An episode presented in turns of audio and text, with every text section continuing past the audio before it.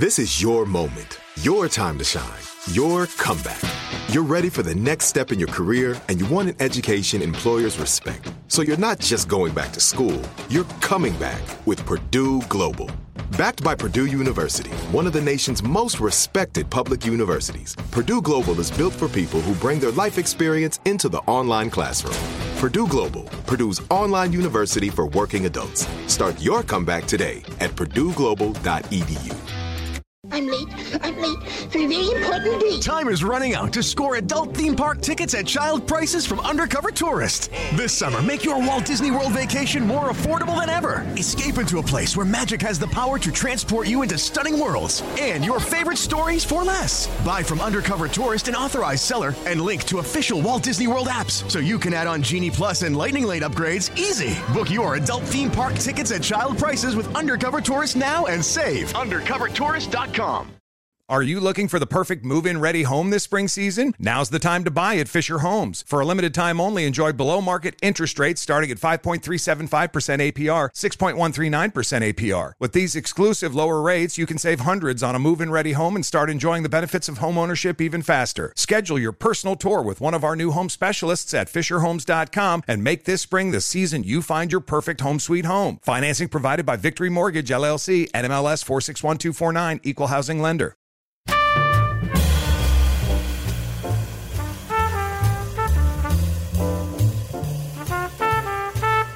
This is Alec Baldwin, and you're listening to Here's the Thing. My guest, Josh Fox, didn't set out to be an Oscar nominated documentary filmmaker. His family happens to own a house in Milanville, Pennsylvania, in the upper Delaware Valley. He tells about what happened there in his film. The house was built in 1972 when I was born. My parents and their hippie friends built it, and my family and my brothers and sisters and I grew pretty much the same way I did, little by little. There's a stream that runs down the property, connects to the Delaware River. I've been learning more and more about how water is all connected. That house happens to sit above a gigantic deposit of sedimentary rock known as the Marcellus Shale. In that shale are tiny bubbles of natural gas, and one day, a natural gas company offered Josh's family a lot of money in exchange for drilling rights. I could lease my land to this company, and I would receive a signing bonus of $4,750 an acre. Having 19.5 acres, that was nearly $100,000 right there in my hand. Could it be that easy? Josh Fox's film Gasland is about the dangers of hydraulic fracturing, also known as fracking, a process of extracting natural gas from rock using pressure, water, sand, and chemicals. The environmental impacts of fracking can include contamination of groundwater, depletion of fresh water, and risks to air quality, all of which have long term effects on human health. Gasland introduces us to people whose daily lives have been impacted by fracking. People like Pat Farnelli, who says there were days when four of her kids were out sick from school. Farnelli takes a stand for her community of Dimock, Pennsylvania, and the pressures put on it by companies like Cabot Oil and Gas. Everywhere there's a gap in the trees, there's a well. There's like 10. Sometimes it, it, bubbles and hisses when it comes out. So I highly recommend Would you that you want do. to drink it? I won't drink it. When Cabot and them came in to get the water and they were telling me it was okay to drink, I said, well, here, go ahead and drink it. And they wouldn't drink it. In the interest of full disclosure, I've met Josh Fox before, and I'm a supporter of the anti fracking movement. We've appeared on panels together. In his first film, Gasland, Fox explored the long term damage posed by fracking. In Gasland Part 2, he details the fracking industry's attempts to undermine the growing anti fracking movement. Josh Fox is one of the most prominent public critics of fracking, though his background may come as a bit of a surprise. I had founded a company in 1996 in Thailand called the International Wow Company. I was taken there for an avant garde theater festival right after I graduated out of college, and then split with this American company. And I developed this relationship with actors in Thailand that I was fascinated with, and we made a play, and that play ended up touring all over the country. And I said, let's keep this going and we'll develop international exchange between artists from all these different countries. And it actually worked. I was doing projects, working with actors, learning about their lives in different countries. And, and I did a lot of work in Southeast Asia and in Japan and India and Indonesia, Germany, France. And I was making new plays based on people's lives. So, in a way, it was a documentary type of undertaking. Where'd you grow up? In Pennsylvania, and then later in New York City. So I have. Were your family in the business? Your mother and father? Either no, um, my father is child of Holocaust survivors. Um, went to City College when it was free. So did my mom. Um, what did he do? They're both shrinks.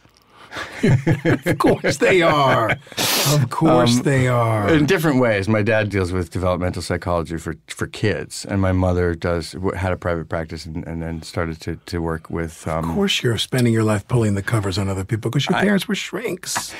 well, um, and they're you know both crazy. Um, so, but Lovely, they're wonderful. So. One, yeah, well, uh, wonderful, intellectual, caring people who built this house in the year that I was born. What was their connection to that area? You know, at some point in time in the past, my dad was introduced to that area because he's a folk singer. And his heroes were Woody Guthrie and Pete Seeger and Dave Van Ronk. You know, he was playing, I think, the this sort of Jewish summer camp circuit. and my mother, seriously, there are no, pictures of him, you know, and there are all those summer camps right there. So he knew the area. My mother uh, is the, the flip side from an Italian immigrant family. She was born in New York City. My dad was born in Kazakhstan when the, his family was fleeing Poland and fleeing the Nazis, and he was sort of born on the road. Eventually landed in Pittsburgh, and then moved from Pittsburgh to I think the Bronx. Do you have any siblings? So I have two younger siblings, my brother Alex, who lives in Los Angeles, and my sister Oriana, who lives in London. Are either so of them in the business at all? My my brother's an actor; he's a wonderful actor, and my sister is a visual artist and painter and filmmaker who does the, these incredible um, pieces, film pieces about her life and about the history of feminist art. And so, yeah, we we all have a chip on our shoulder, I think, because we had. I won't go into it so specifically, but we did have a rough time during childhood because the family did break apart and things happened. But the the, the house um, has been really the only consistent home for my whole life, and I always thought of it as sort of my twin because it was born at the same time, and every time a, a new I had a brother or sister, they would add another room, and it was to sort of make it up as you go along. Where did you go to high school? Thing. I went to high school actually right down the block from here. Where? Um, Columbia Prep.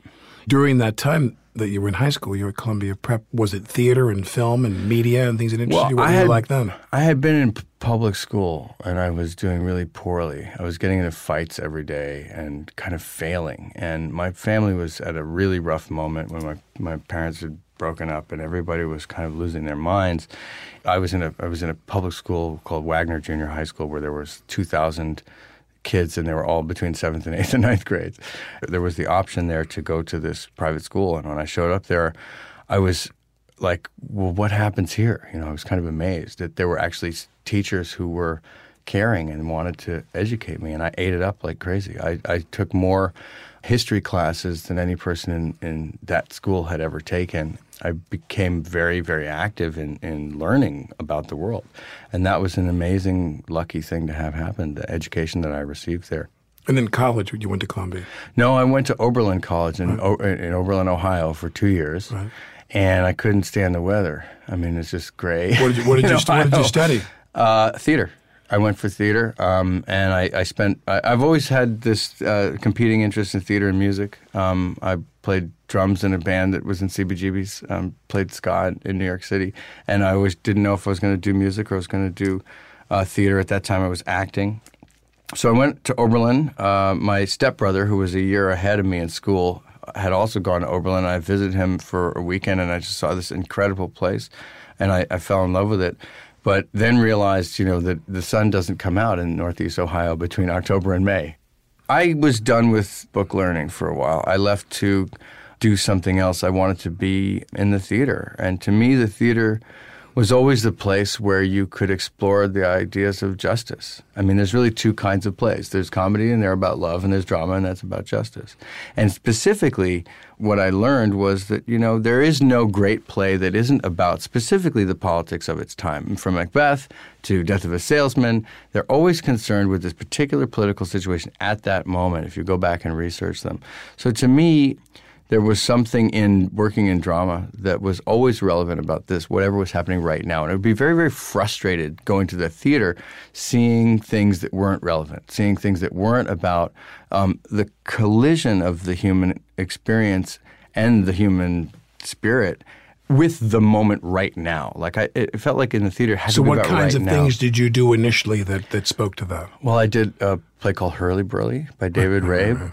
This was 1992. It was the first, was the second play I ever directed. The first one was Glass Menagerie um, by Tennessee Williams, and we actually ended up, weirdly enough, premiering it on the same night as the LA riots started. And we had been inhabiting this sort of depraved Los Angeles world in Ohio. And then all of a sudden, LA was everywhere on the news. And it was a moment in time when we were performing this play, and all these, it was sold out like this. And everybody came in, and we were seeing all these incredibly violent images. And it wasn't that it had anything to do with the LA riots, but it was this feeling that you got that you could commune with some sensibility of culture that was in the air. And I think that made me aware of the power of what can happen when everyone's in one room together watching something that is reflective of what's happening right now. And then when did you think that picking up a camera and making a film was the next inevitable step for you? Well, in the theater, the thing just goes away. So I would obsessively videotape all my plays and try to do it in a way Right. that you could actually watch it. And an advisor. but I disagree with you. I don't think it necessarily goes away. Well, no, it never goes away. Well, in the sense that I, I have people who their memories of some of the theater they've seen are greater than the films they've seen. well, I think that the impact is less wide, but it's more deep. Right, It's, it's not memorialized, but it's, it's but the people do remember. Well, when you have to apply for grants to make a living, um, you got to tape your plays. Done. So I got really fascinated with how this could work with cameras, and I did uh, uh, have a video camera. And a friend of mine named Morgan Jenness, who was Joe Papp's literary advisor for 10 years at the Public Theater, she saw me up there and she goes, Do you ever think about making a movie? And I said, um, yeah, but not really. It's too complicated. Like you have to plan everything. And I don't like planning things. It's difficult. I don't like planning every shot. Like if I'm making a play, I'm in the room with new people. You got to be a certain kind of person to do that job. Well, there are other ways to make movies, but I didn't know that they existed. You know, John Cassavetes used to just get his actors together with a script, and then they would go and then they would improvise, and they would cut, and they would improvise. There was way, there are other ways. Mike Leigh does the same thing. That there's an improvisational backdrop to their working process. But then she said, "Well, why don't you propose something to Jim McKay, who's a friend of mine, who's a great filmmaker, and his partner Michael Stipe?" And I proposed to make a film of a play that I directed. Now, you knew them from where? I didn't know them. She knew them. How old were you then? That was when um, I was 33 or something like that. Um, 32. Uh, so uh, I guess It was pretty much theater acting up until then, and music. I, well, I was the director. I was I, I Directing, I, I stopped. acting. I stopped acting you stopped altogether. acting. Oh you yeah, just I got- directing theater only. actors are very particular people who never stop being on fire, if you know what I mean. I just wanted to see and de- develop a vision of some kind of a work. Right. So I developed a film called Memorial Day because I had this insane experience on a Memorial Day weekend in Ocean City, Maryland. Ocean City, Maryland being like a beach town where everyone just goes mad on this spring break or Memorial Day weekend. And, and I was there Memorial Day weekend 2004, four weeks after the Abu Ghraib pictures came out in the media. And this is a holiday that's supposed to be about the victims of war, the costs of war, our soldiers, and also the Honor. Yeah. But I'm sitting here watching barbecues and you know wet T-shirt contests and people vomiting on the beach and weird, aggr- incredibly This is, the, aggressive. this is what the troops died for. I was just in this weird place of being so obsessed with these photographs of sexualized torture for the camera, and then watching this "Girls Gone Wild" thing happening in Ocean City, where a minute anyone whipped out a camera, they would do the most lewd and disgusting thing that they possibly could. And I thought, well, wait, this is a weird conversation happening. Nobody here is actually talking about the war. Nobody's talking about the soldiers. They're just celebrating the beginning of summer. Then I found out that the folks who were the soldiers who were in Abu Ghraib had gone to Virginia Beach the weekend before they shipped out, had done all the same photographs of just to their friends. They'd pulled their pants down, they took pictures of people naked while they were passed out. And then it was interesting because I thought, well, what we've done is we've just exported fraternity hazing to this prison in Iraq and not bothered to tell the Iraqis that this is the what, what we're doing and we're hazing them. Right. And I felt like we were in a moment of extraordinary dis, being disconnected Yeah, in, in America to think that we're we're so far away and yet we're dropping bombs on this entire country and we're torturing their citizens. I wanted to draw that line closer, so I ended up making this feature film with the actors from No, my not a company. documentary, a no feature. Well, some of it's sort of guerrilla style, Oh, yeah. and we did shoot one scene, which is a horrifying scene of a, of a rape that happens in the back of a van with all these people cheering on the actors cheering on the people in the back, and we would shoot. We shot the whole thing in traffic, and there are people who are not actors who are cars around our van as we were heading down the main drag in Ocean City who actually started cheering on the scene as we were filming it. And then um, we took three or four months off and trained with friends of mine who'd been in Iraq, who were soldiers, who taught us everything about you know close quarters battle and how to dress and all the things. And we, we took the actors from that crazy, debauched first uh, couple of weeks shoot, and then we made ourselves into soldiers, and then took that whole thing to Iraq in the second half of the films in Iraq. This is the first film that I've made. What did you do with the film? it got rejected from every film festival on the face of the planet. And then it got into a film festival called CineVegas in Las Vegas, which just happened to be programmed by Trevor Groth, who also programmed Sundance. And he saw this and he thought it was crazy. And we had 50 people walk out in the first half hour of the movie. It was kind of a weird situation because they thought it was a beach movie and they end up in a torture movie. And it was a tor- it was kind of Like both. Full Metal Jacket is a recruitment movie. Well, it was it got compared to Full Metal Jacket by Robert Koehler. Until D'Onofrio blows his head off. Yeah, but it was it was like the, I we got people stormed the box office and said No. yes they did yes they did they stormed the box office and said, we are going to burn the the casino down if you show this again. This is what the was box anti-American. The box office I don't even know what they were thinking. I'm not really sure. What do you think they were thinking? I think that it was holding a mirror up to a very, very dark time in America, and people didn't want to accept it. It's hard to make a war movie that's not glorifying war. You know, there is a formula to war movies, even if it's the most anti-war war movie. So what I wanted to do was make a war movie with no battle scenes and and just deal with some of the much more difficult moral questions that face soldiers. What's the next film you do after that? Well, Gasland. I Gasland is the second film you make. Yeah, actually, in 2008, I was at home in Pennsylvania because I had given the next Milanville. Milanville. I had given the next two months to Barack Obama to campaign for him in the Pennsylvania primary. I felt that strongly about him, um, and I watched him lose the Texas and Ohio primaries in March. And I said, you know what? I'm giving the next eight weeks to Barack Obama. I'm going home. I'm going to go door to door. And when I was starting to go door to door, everyone was talking about gas drilling. So in in a map of Pennsylvania near the southern tier of New York, uh, Milanville is where? Way way up north toward the border. Yeah, it's right up in the northeast corner. So uh, in 2008, right at this all the same time, uh, we got the letters in the mail in about February saying, "Don't lease your land for natural gas drilling yet because we can get you more money." And it was the Northern Wayne Property Owners Alliance that was saying, "You know, join our Property Owners Alliance, and we will get you the best gas lease." And the uh, crisis was almost immediate. Learning what was happening when I was going canvassing for Obama, people wanted to talk about Obama, they wanted to talk about Hillary, but they really wanted to talk about gas. What's Obama's position on gas? What is this stuff about fracking? What's going on with this fracking? So you were you conscious of and aware of uh, hydraulic fracturing before that, or you had never even heard of it? Never heard of it. You had never even heard of it until 2008 when you started the canvassing. And people are bringing this up. They're piggybacking that onto the conversation about the election. No one has heard about it. No one knows anything about it. But but fracking had been going on for years prior to that in other parts of the country. Well, yes and no. Not for, well, they explain that because a lot of people intimate that fracking is a process that's been going on for decades. Distinguish, if you would, what they're referring to to modern fracking. Th- this is a totally different type of thing from what you you might have called fracking 50 years ago. Sure. But explain. Um, okay, let me go back. When you're drilling a, an oil or gas well, traditionally those are vertical wells. The well just goes straight down, and mm-hmm. you're ta trying to tap into an anticline or, a dome of natural gas or oil. It's a pool that you kind of hit, and you mm-hmm. can suck it up. When you're talking about modern hydraulic fracturing, you're uh, into a shale play or a tight sands formation or any of the th- different formations. You're talking about gas or oil that's trapped inside of a rock. And that you have to drill horizontally along that rock. This is kind of amazing engineering that you Mm-hmm. can drill down and then torque that drill bit and sometimes go out up to two miles, right? Um, and in some cases now they're experimenting with even And now longer. the gas, when you say it's it's embedded in these rocks and so forth, and, and, and tight sand formations, that, so that people understand this. Mm-hmm.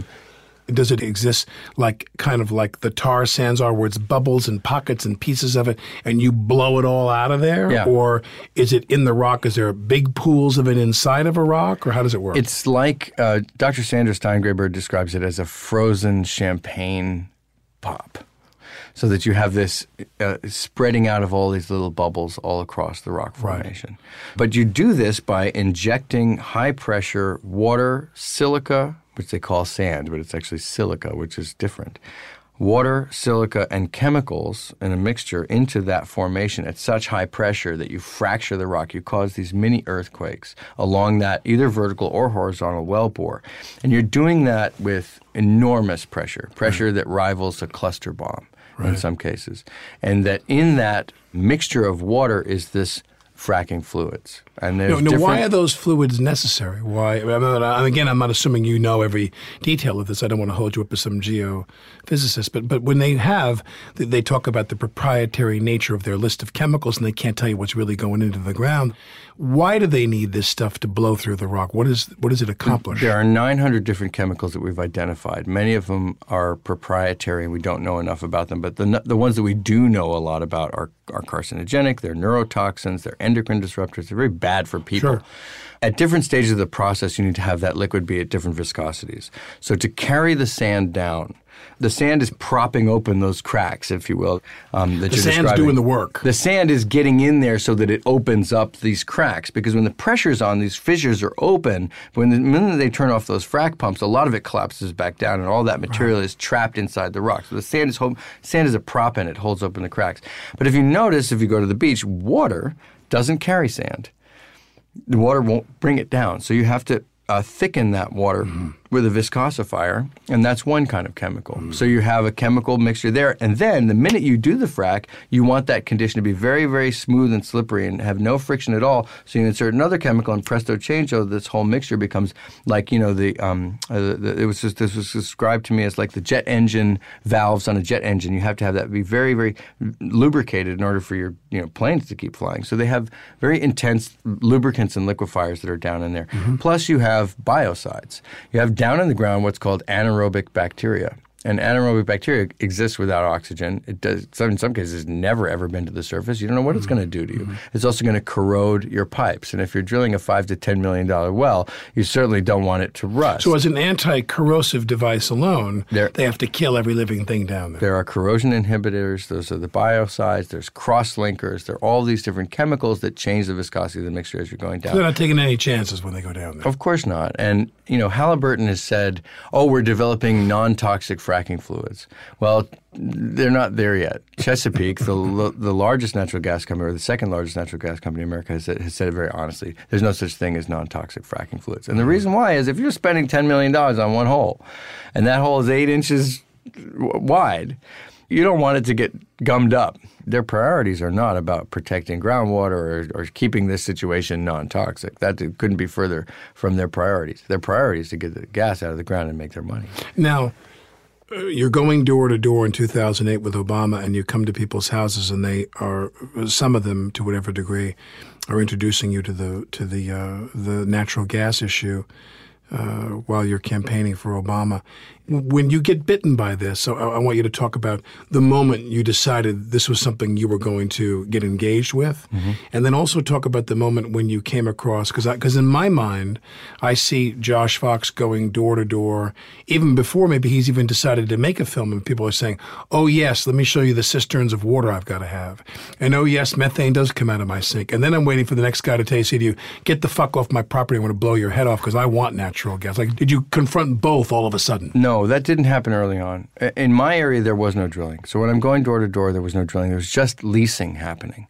You know, we received those offers, and I wanted to know what was this because the gas industry comes and they basically just say, "Hey, it's no big deal. It's just free money. It's a fire hydrant in the middle of your field. We probably mm. won't even dri- drill. You won't You- even know we're there. Exactly right. Well, you'll never check. You'll never know we're here, and it's just free, free money called mailbox money. And then neighbors of mine had looked into it and they said, but this is called hydraulic fracturing and there are all these chemicals involved. And look at these pictures of land scarring in Wyoming. And I had fallen in love with Wyoming when I was 22 years old. I took, I took off across the country when the Knicks lost the championship in 1994 and I never looked back. And um, so in many I was ways, right there with you. This, this whole film is John Starks' fault. I just found this incredible magical state of Wyoming, the Grand Tetons, the Bighorn Mountains, the Flaming Gorge, the, um, the, the incredible plains that look like lunar or Martian surfaces. And I just spent all my time in, in, in, in Wyoming camping out and doing, uh, just falling in love with the landscape. And I saw these pictures of Wyoming just destroyed, despoiled, gas wells everywhere. So this was from And- who? From people in the Milanville area who started to do some investigatory work. They were just my neighbors. One of my neighbor was a glass artist. She made these little glass uh, sculptures, and she had happened to have a, a biochemical degree from uh, Columbia University, and so she had been out there. she wanted the to find out about fracking. She did all the research. Ipso facto, you're on the internet looking at pictures of Wyoming. But I don't know these people. No, they had. There was a presentation. Right. She did a small presentation. Oh. Thought it was going to be about twelve folks. You know, twelve people hanging out. It was four hundred people. I'd never seen as many people in one place in Upper Delaware. But I watched her presentation. Her name is Barbara Arrindell, and she was totally didn't know how to use the microphone. She would be, you know, well, there's frackings, chemicals are. so I just thought, oh my God, this person needs help, needs a little media help, you know. So I thought, all right, well, I'll She's a make director. I just thought I'd make a five minute video for her of her presentation. And I wanted to find out, well, what's who's really telling the truth here? Is this the gas industry? Or is this this person, Barbara Arrindell, I've never met before in Or my both. life? Or, or, Or neither. Or neither. Yeah, I just wanted to get to the bottom of this. But I realized I was not sleeping. I couldn't sleep. I was completely terrified. Because when you when you live in the woods, when when it's that important, when you have a stream, you and you you know you travel the world, you see how fragile these systems. are. Were you terrified or were you angry? I was Or both? I was terrified. At first, what I did was friends of mine said, "Go to Dimock, go to PA. It's only 60 miles away." And I had started to interview people, thinking, "All right, maybe I'll make a documentary." I've never made one in my Had life. Had you been shooting? I shot with Barbara. I got her presentation. She did a five-hour interview. Did you shoot in Dimock? I did. I So you went to Dimock first. That's where I went first. And when I arrived there, that's when I was changed. How? Um, there were Halliburton trucks swarming all over the landscape. People were reporting their children were getting sick. Their they were under siege. Then. they were under siege, and they were completely terrified. Um, and they had sold leases. Now, again, people in the Milanville area had been leasing, but there wasn't as much fracking. Now you're seeing another evolution. You go to to to Dimock, and this is now they're, they're further down the road. We had joined this Northern Wayne Property Owners Alliance. We were. My father was very interested, obviously, in the money. It was a lot of money. Um, even just for 20 acres, it was in the neighborhood of $100,000 just for signing and then royalties. There was, no- you know, we're not rich people. There was a There's a lot of gas down there. So I, I, I went to Dimock and said, maybe it's not going to be so bad. But when I got there, I arrived, and right on the corner of this place called Carter Road, Norma Fiorentino, she lived in a trailer. Her water well spontaneously combusted on New Year's Day. Just blew up. Everybody was at, I guess, church or a hangover party or whatever. God. She came home, and the concrete casing from her well was all over the front yard. It was everywhere. It was like six inch concrete casing. And then everybody started to talk. Oh, do you notice something funny going on with your- your water? Oh, yeah, my, my washing machine stopped up. The water turned black. Oh, my driveway is bubbling. And then people discovered that they could light their water on fire um, and that something drastically had gone wrong. And all of a sudden they said, don't, don't drink the water anymore. Now, did all of these people? Now, this, this is important to me because this is, to me, this is among the biggest problems, and that is something like this happens. You know, your your well blows up while you're at church, and where do you go? Who do you turn to? Well, the first thing they did was talk to their neighbors to see if they were all, you know, having the same problems along this one road, and they were. Different kinds of problems, but mm-hmm. similarly with their water. I think they, they called the Pennsylvania Department of Environmental Protection mm-hmm. first.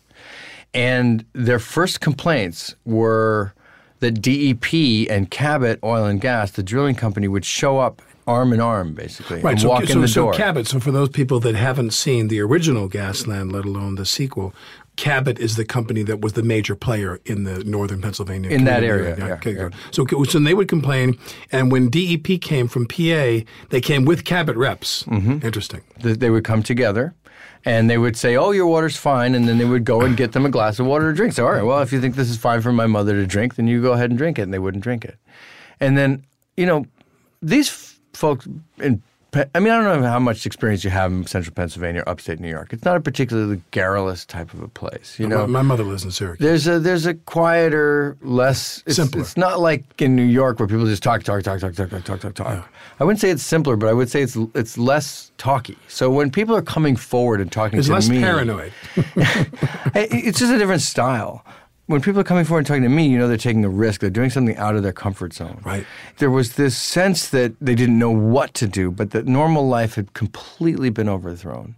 And I remember one day I had gotten with Pat Farnelli, and she had this jar of, of weird yellowish brownish liquid. She said, "Take this." I said, "Well, what is it?" She goes, "Well, just take it." Um, um, and she could never keep a secret. This Pat Farnelli. That's why From she's. That's why she's amazing. Yeah. She said, "Well, some people uh, they were working on the rig site, and they told them to dump this. This is the produced water. It's the frack water. They told them to dump it in their own stream. And these kids were are from here, and they wouldn't dump it in their own stream, so they took samples of it and quit and walked off the job." And I was like, "Wow, that's crazy. Where are these workers?" She said, "Down the down the road." So I went and I and I knocked on the door, and a guy who was about 17 years old opened the door, and he had chemical burns all over his face and hands. His his, his, his, he was bare Have you a chested. camera with you? No, because I don't. I don't pop in the door with a camera. I think it's rude. Albert Maysles, many years later, confirmed this with me. Albert Maysles is a great documentarian. He said, "Look, the whole process is a friendship. You get to know, and then everyone else gets to know. I believe in in you can get the story and still be respectful of people and have decency for people and, and understand them. And I would much rather make a connection based on I'm a human being and you're a human being, even if that means the gas industry is going to turn me down again and again and again and again. These were people who were, in my mind, just had done a valorous act. I wasn't going to pop up at their door with a camera. I knocked on the door and I saw his, and he didn't know obviously where I, who I was. He thought, I, I guess he thought I was somebody else because he came to the door with his shirt off. He had red burns all over his chest and on his face. And I said, Oh, um, you know, I'm, I'm Josh. I'm making a film. Can we do an interview? And he said, All right, tomorrow. So I went, and then the next day he didn't show up. And I'm sitting there parked across the street calling the phone, calling the house, calling the house. And he had to check in with somebody. No, he just chickened out. Understandably, he was getting death threats. He was getting threats to get beaten up by other guys in, on the rig and all this. Uh-huh. But his grandmother answered the phone. And that's where this starts. You hear the phone call in Gasland, this weird voice saying they're afraid for their lives. And this guy handing me this jar of strange contaminated water to get this tested. At that moment, my life completely changed. Right. This voice on the phone was so full of terror and anxiety and worry and no nonsense, no BS. We are afraid for our lives because these kids wouldn't dump toxic waste in their own streams. And to me, that got me because I live right next door to, right down the, uh, the stream runs right through my property. Mm-hmm. And I thought, of course, they wouldn't do it. But what's happening all over Pennsylvania right mm-hmm. now? And this piqued my interest. And I realized that this drilling was going on in 34 states. Mm-hmm. And then I had to set aside everything else I was doing at that moment and go out on the road and try to try to. Do, was this going to happen? You know, do a comparative study. Did all companies do this? Was all fracking like this? Was was this happening in every state like this? Also, as I said, I fell in love with Wyoming when I was uh, 22 years old, and I wanted to get out there and see if it was still there that way. Did people from Cabot, I would assume, where there's so much at stake, one thing that Gasland has proven is that um, that someone like you, you particularly, or someone who has your combination of skills and gets incredibly lucky, by the way, because these films don't always take off. Not everybody is uh, doing Inconvenient Truth. Not everybody is Davis Guggenheim or you. Did they ever come to you and say, hey, Josh, come on, let's sit down and talk? And did they ever try to seduce you? Exactly the opposite. I called up the rep, the, the press rep for Cabot, and I said, Well, what's happening to all these people's groundwater? And he goes, I have a book on my desk right now from 1937 that shows that there is methane in groundwater in this part of Pennsylvania dating back that far. And I just said, Well, like, really? Mm-hmm.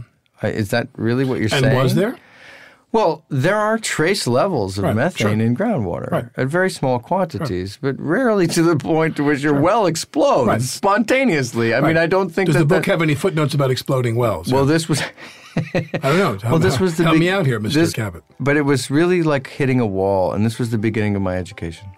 That they were going to do anything possible, whatever you down. to to take not me because I was nobody at that point. I was just a guy with a camera in the back. Well, eventually you. yeah, to deny the truth of what was going on to these people. For Josh Fox, his education about what he calls the truth has only deepened. More recently, he's taken his camera beyond his hometown. Coming up, Josh remembers visiting the BP oil spill. Just seeing this entire ocean in, in, in this streaks of oil, and feeling like a piece of me fell out of the airplane. This is Alec Baldwin, and you're listening to Here's the Thing.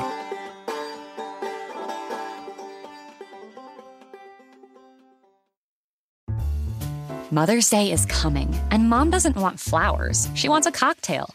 Here's a hint get mom Bartesian. It's the countertop cocktail maker that creates your choice of over 60 premium cocktails in less than 30 seconds, each at the touch of a button. Flowers die. Happy Hour comes back every day. So get mom the machine that makes amazing cocktails with real fruit juices and craft bitters. Best of all, get $50 off a Bartesian premium cocktail maker with the purchase of one pack of cocktail capsules. So, instead of getting mom a reason to fill a flower vase with water, get mom the easiest, fastest way to fill her glass with the floral notes of gin. The best cocktails are premium cocktails, and the best day to get it for mom is Mother's Day, because you can get $50 off now for a limited time. Visit B-A-R-T-E-S-I-A-N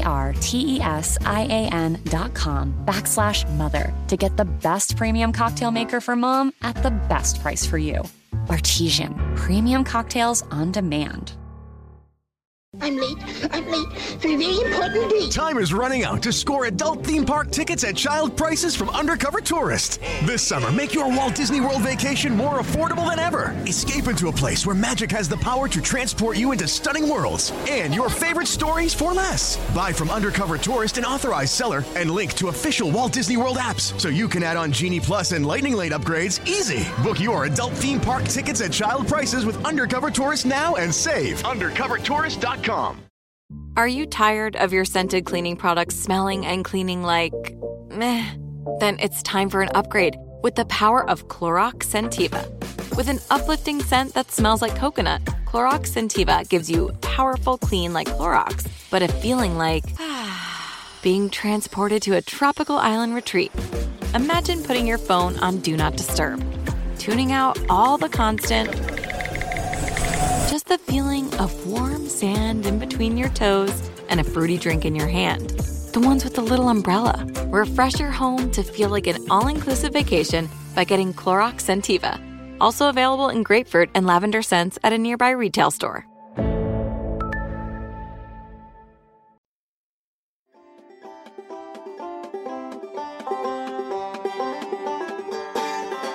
I'm Alec Baldwin.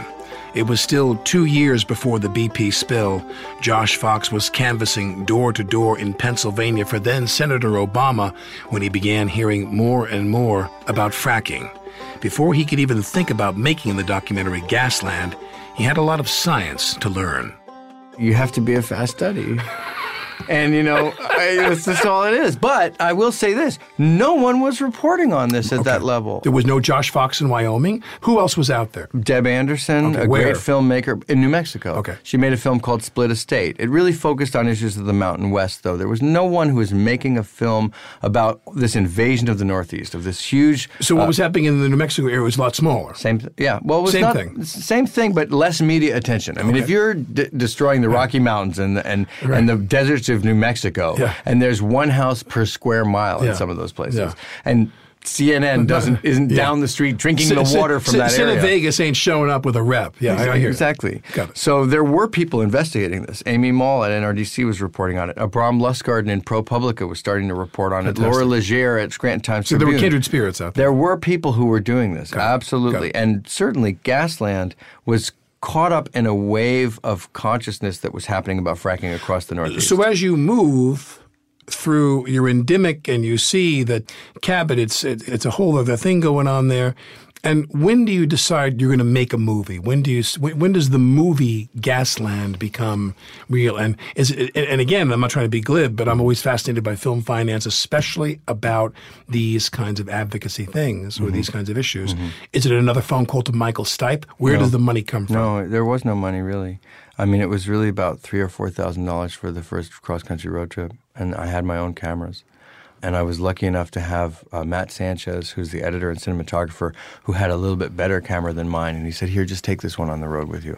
You know, I don't like raising money. I don't like the idea of it. I've never been. I just made a movie about that. and I'm scrappy like that. I just want to get in the driver's seat and go, whether that's a driver's seat in a theater rehearsal hall or actually the driver's seat as it wasn't with Gasland.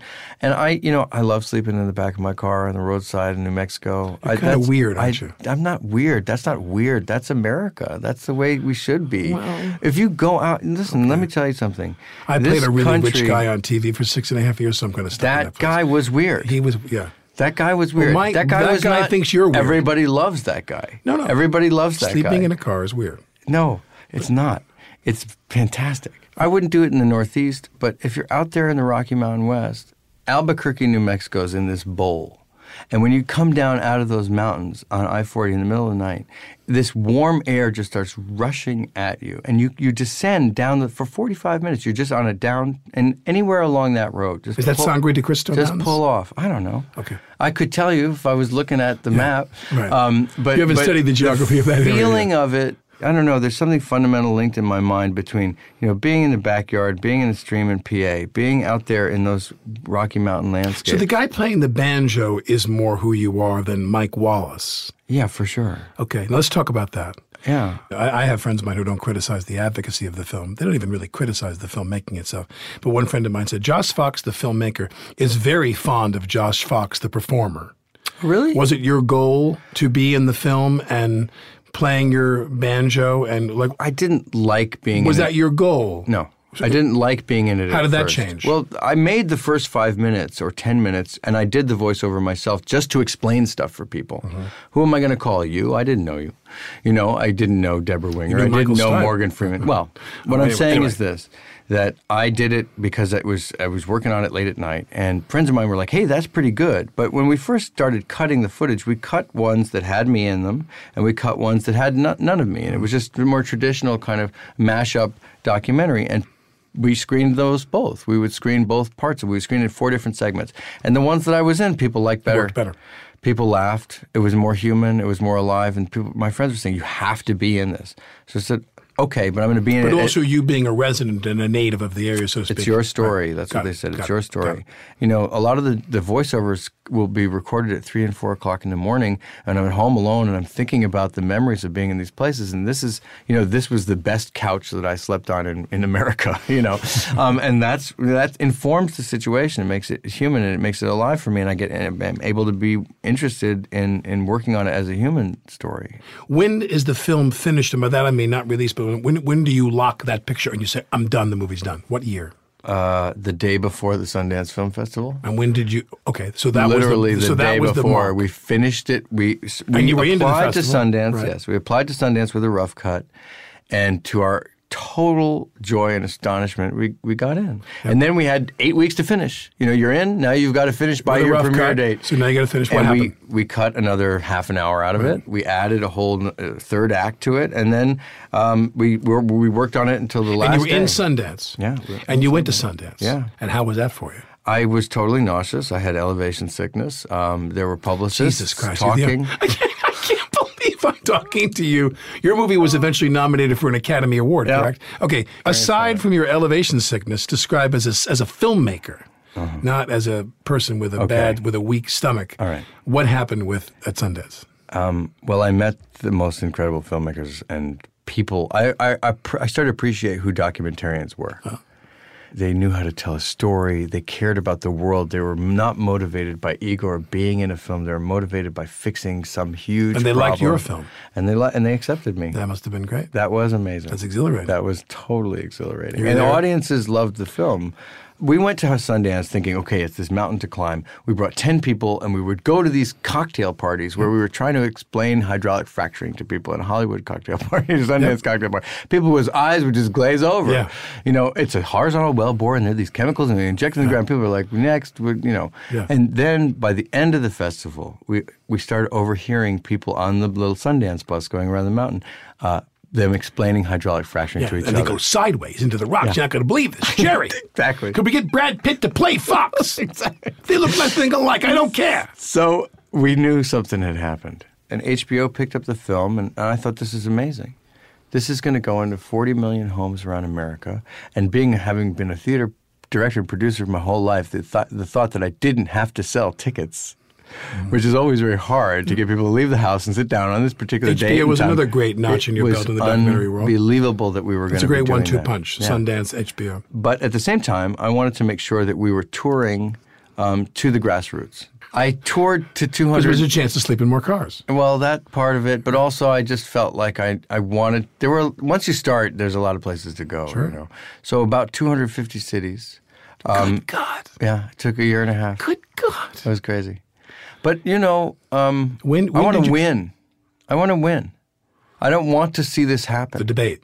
I want to win. Period. It's well, not about winning a debate. What is winning? Well- what, what to you is winning? Well, I think it's going to take a while, but I think we have to get off of fossil fuels. Right. And what the fracking is, is it represents another 50 years of being addicted to fossil fuels. Fracking for gas and fracking for oil is the new frontier for the oil companies. What this means is they can get at all this oil and gas that they couldn't get at before. Never mind that it's completely toxifying the landscape. Never mind that it's going to destroy all of these incredible these areas that we love. Well, do, if, Do if you know I, the oil and gas industry has leased more land than the total land mass of California and Florida combined? No, I don't doubt that. These companies don't like to be told no. Right. And we've decided that what's appropriate to do in America is this uh, developing world exploitation. Developing world exploitation. That's what model. What we've been doing to everybody else, now we're saying to ourselves, let's just do it in Pennsylvania. Yeah. Look, there's always been an area that the fossil fuel industry, whether it was coal or oil or gas, always been a population of people that was considered expendable in the face of oil and gas. In in West Virginia, talk to the people their history of coal. Yeah. It's like how did our coal get in underneath their mountains? Yeah. And so what we've done here with fracking and, and talking about shale plays in 34 states, more land leased than the entire land area of California and Florida combined. We've just enlarged the area of people who are now considered expendable. The people who are now considered expendable are people who drink water in New York City because they wanted to drill in the New York City watershed. It's three quarters of Pennsylvania. It's half of Ohio. Are they It's all- drilling in the New York City watershed? they are not. Right. New Yorkers stopped the largest industry in, in the history of industry, and so far have persuaded Governor Andrew Cuomo to take a step back off of the cliff and not allow this fracking to You happen. You think that in New York Cuomo's so going to stay off the cliff? The more New Yorkers learn about fracking, the less they like fracking. Mm-hmm. If you were a politician, if you're going to open the state up to the largest fossil fuel extraction in the history of the state, your initials are going to be on those chemicals and they don't biodegrade. They're going to be down there for a That's hundred. your legacy. They're going to be down there for thousands. No matter what else you do. and you will be known as that. If I was the governor right now, I would be jumping up and down because I actually have a chance to make history. Because if Andrew Cuomo decides, you know what, we're going to reject this proposal and we're going to move vigorously in the direction of renewable energy, do you know what a ripple effect that would have across the world? Do you know all of a sudden that Andrew Cuomo would be an international leader? I just got a report the other day that was um, uh, just today, just before walking over here, the Energy Information Administration mapped out 41 countries that have shale. We cover this in Gasland 2, the, how this has spread internationally. When did you know that you were going to have a Gasland 2 and why? The Gulf spill. We premiered Gasland 1 on HBO June 21st, 2010. I was going on all this media, news shows and everything. I was always in makeup. And, and the story right before me was always the Gulf spill. So I was had this very bizarre experience of being the guy who was always following the Gulf spill. And I, I thought, I got to get down there. I have to film this. I have to see what's going on. And our first free weekend was right after the premiere was July 4th weekend. So Matt, myself, and another cameraman, Alex Tyson, and I went down to the Gulf, and we managed. I don't know how it happened, whether it was the Fourth of July or because it was a Sunday. We got this sort of unprecedented clearance from FAA to fly at any altitude we wanted over the oil spill, and they had previously been restricting flights to 3,000 feet and above. And from 3,000 feet, you can't see anything. But why do you think you got that clearance? Well, I Why? don't know the answer to that. Actually, we were all in total shock. It was four months into the catastrophe, Right. and it was Fourth of July weekend, and it was a mm. Sunday, and we just got lucky. And you'll see these pictures in Gasland 2. When you watch Gasland 2, you'll I see pictures film. of the Gulf. Sure. That you've never seen before. Sure. The whole surface for 50 miles streaked with oil. To answer your question, though, what spurred me on was it was clear that BP was running the show. The oil company, in the face of the largest catastrophe in, in American history in terms of environment, Why- the why do oil you- company itself was in charge. Why do you think that happened? Why do you think Obama allowed? How does it feel to be the guy who actually his introduction to this very issue? He might not even be here now if he hadn't gone canvassing for Barack Obama. How did he feel that Barack Obama completely abandoned his responsibilities to British Petroleum to police what happened in the Gulf? I was in shock. And that was the question, though.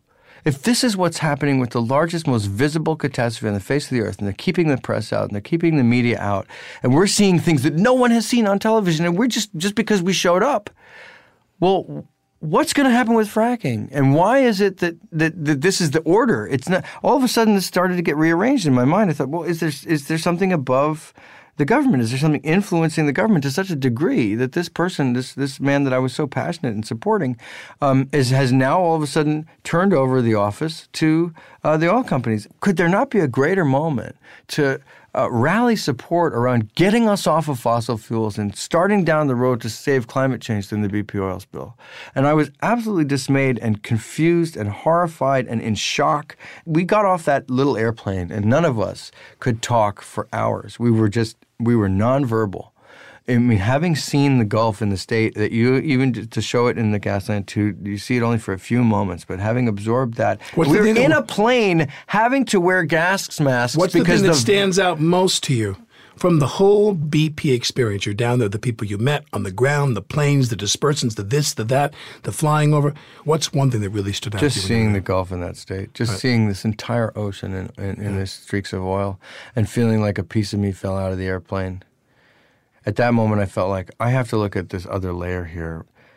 I'm only seeing the tip of the iceberg. You know, I'm seeing the ground contamination, the water contamination, the stories of the families. What's happening at the level of government? Why hasn't there been anybody helping us? Where is our government that's supposed to protect Americans from foreign uh, in- invaders? right? That that to me was when I wanted to make this new film and say because this film was is about investigating the government and our government's reaction to this crisis. We had now all of a sudden one of the most popular environmental issues of the last however long, a brand new controversy, a huge movement sweeping across America. Where was the president? Where was the governor? Where was Why do you, why do you think? Well, what, I mean, I can go all John Muir on people, Mm-hmm. and I could go all Henry David Thoreau on people, and I could talk about how this is just my idea of you know this land is your land. I mean, I can really get going on that whole thing of like I don't know why people are not more outraged. The other day, they announced that San Onofre nuclear power plant closed, and I have worked in the anti-nuclear movement, uh, Oyster Creek. I mean, I've been down in Toms River all the time, and Millstone and Indian Point, all this stuff. And San Onofre is going to close. Like to fix San Onofre was six hundred million was the bill. Mm-hmm. And where is San Onofre? California. Yeah. in Southern California. I've heard a lot about this because San Onofre's closing. And um, congratulations. When are people going to realize that you know we need to have? I don't like to use the word Manhattan Project because that bespeaks like d- destructive and war and negativity.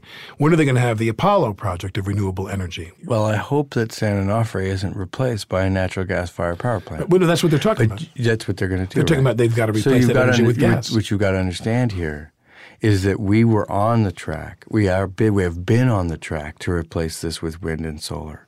We have more wind energy in North Dakota, Kansas, and Texas, just those three states, and just the wind to run everything in the United States of America, including our fleet of 300 million cars. And and what what we're seeing here now is okay, here's the line here. We're going on the progress of human history. We're going, moving over towards renewable energy, and, sh- and fracking is now cutting in.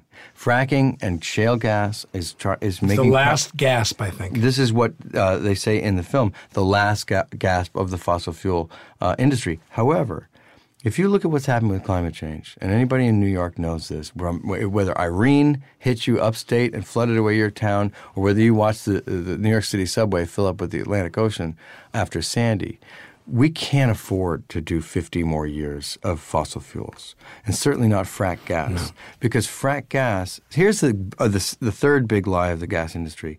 They have said for many, many decades that gas burns cleaner than coal. So it's less CO2 into the atmosphere than coal. So it's better for power generation. Well, that's true, but it's like the witches in Macbeth. They only tell you half of what's true. Like you've probably played Macbeth. I know you played Macbeth actually. at the Public Theater. Yeah, thank you. And so what what does Macbeth hear? He only really hears half of the sentence, right? He's like, "Oh, I'm going to be the king." He doesn't find out, you know, he's going to have to kill all his friends, his wife's going to go crazy and commit suicide, and he's going to be dead in 3 days. They leave that part out. So what the gas industry says we burn cleaner than coal, but they leave out the part where the methane leakage, field measurements are showing between 5 and 9% total methane leaking up into the sky out of these gas fields. It was estimated at Cornell between 3.6 and 7.9%. Anything over 2% leakage means that frack gas is worse than coal for climate change because methane leaking in the atmosphere, methane is 105 times more potent at trapping heat than carbon dioxide is. So methane in the atmosphere, you have to Uh, emit 105 times more CO2. So the fuel we're chasing in order to get off of ga- mm-hmm. oil is even worse. is worse for climate change in the change. short in the 20 year time frame. And all we have left is this 20 year time frame to solve this problem. Now, Gasland 2, when did you finish Gasland 2?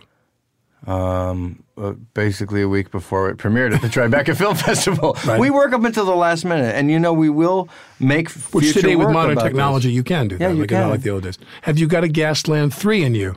Um, You I don't think yet. it's Gasland 3. I do think that I spent 15 years working with this international theater company about globalization. I'll probably spend the next 15 years working on issues of sustainability, or maybe 40 years. I don't know, depending on how long. I, I feel like I've struck on something that is the core of, of who I am. This is not about fracking. It's not about fracking. Thank you for saying that. This is about who we are. That's the most important thing you No, this is about America. No, I love that. It isn't. Yeah. How would I? How would I work on fracking for five years? This isn't about fracking. Right. This is about our democracy. It's about helping this, people. This is about our, our who we are as Americans, who we are as citizens of the world. This is about. This is how you serve your country. I know this is radio, but I have to pull this card out.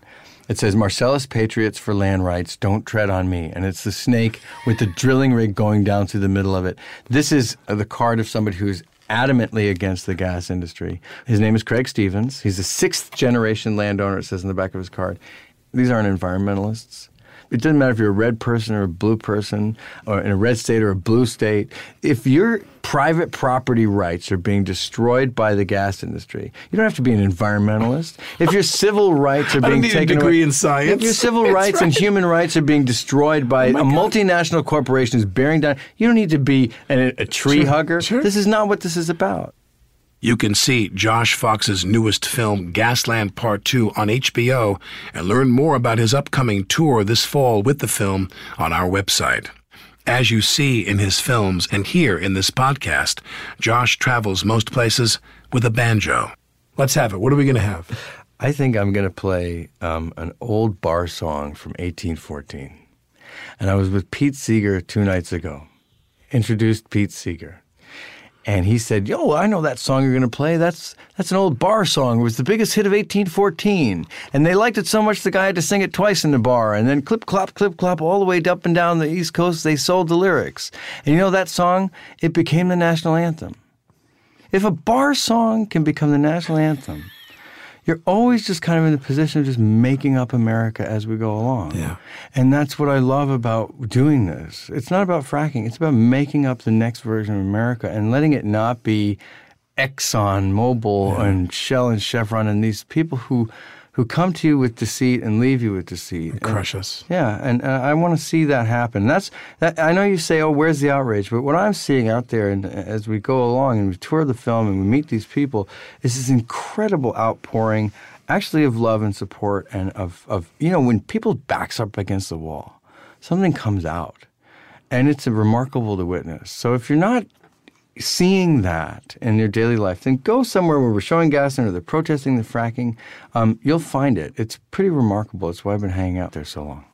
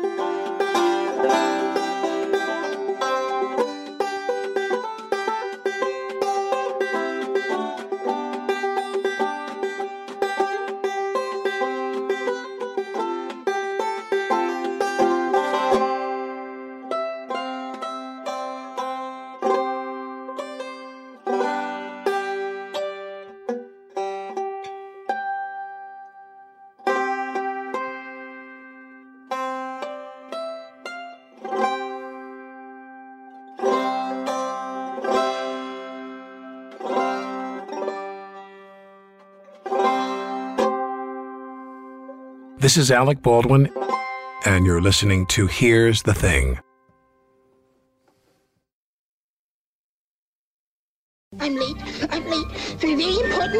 Time is running out to score adult theme park tickets at child prices from Undercover Tourist. This summer, make your Walt Disney World vacation more affordable than ever. Escape into a place where magic has the power to transport you into stunning worlds and your favorite stories for less. Buy from Undercover Tourist, an authorized seller, and link to official Walt Disney World apps so you can add on Genie Plus and Lightning Lane upgrades easy. Book your adult theme park tickets at child prices with Undercover Tourist now and save. UndercoverTourist.com.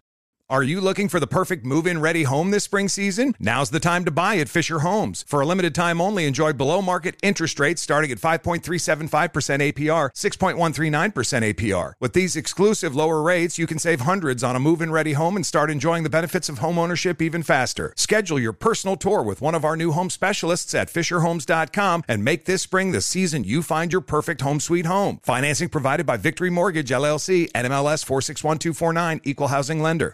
Do you dream of a healthier life, but education feels out of reach? Trinity School of Natural Health makes holistic education accessible with online programs to fit your busy schedule. Trinity School of Natural Health makes holistic education accessible with online programs to fit your busy schedule. Trinity School's Certified Natural Health Professional Program is the perfect entry point to gain foundational knowledge to empower yourself, your family, and your community to live healthier lives. Turn your passion into a career. Visit trinityschool.org for more info now.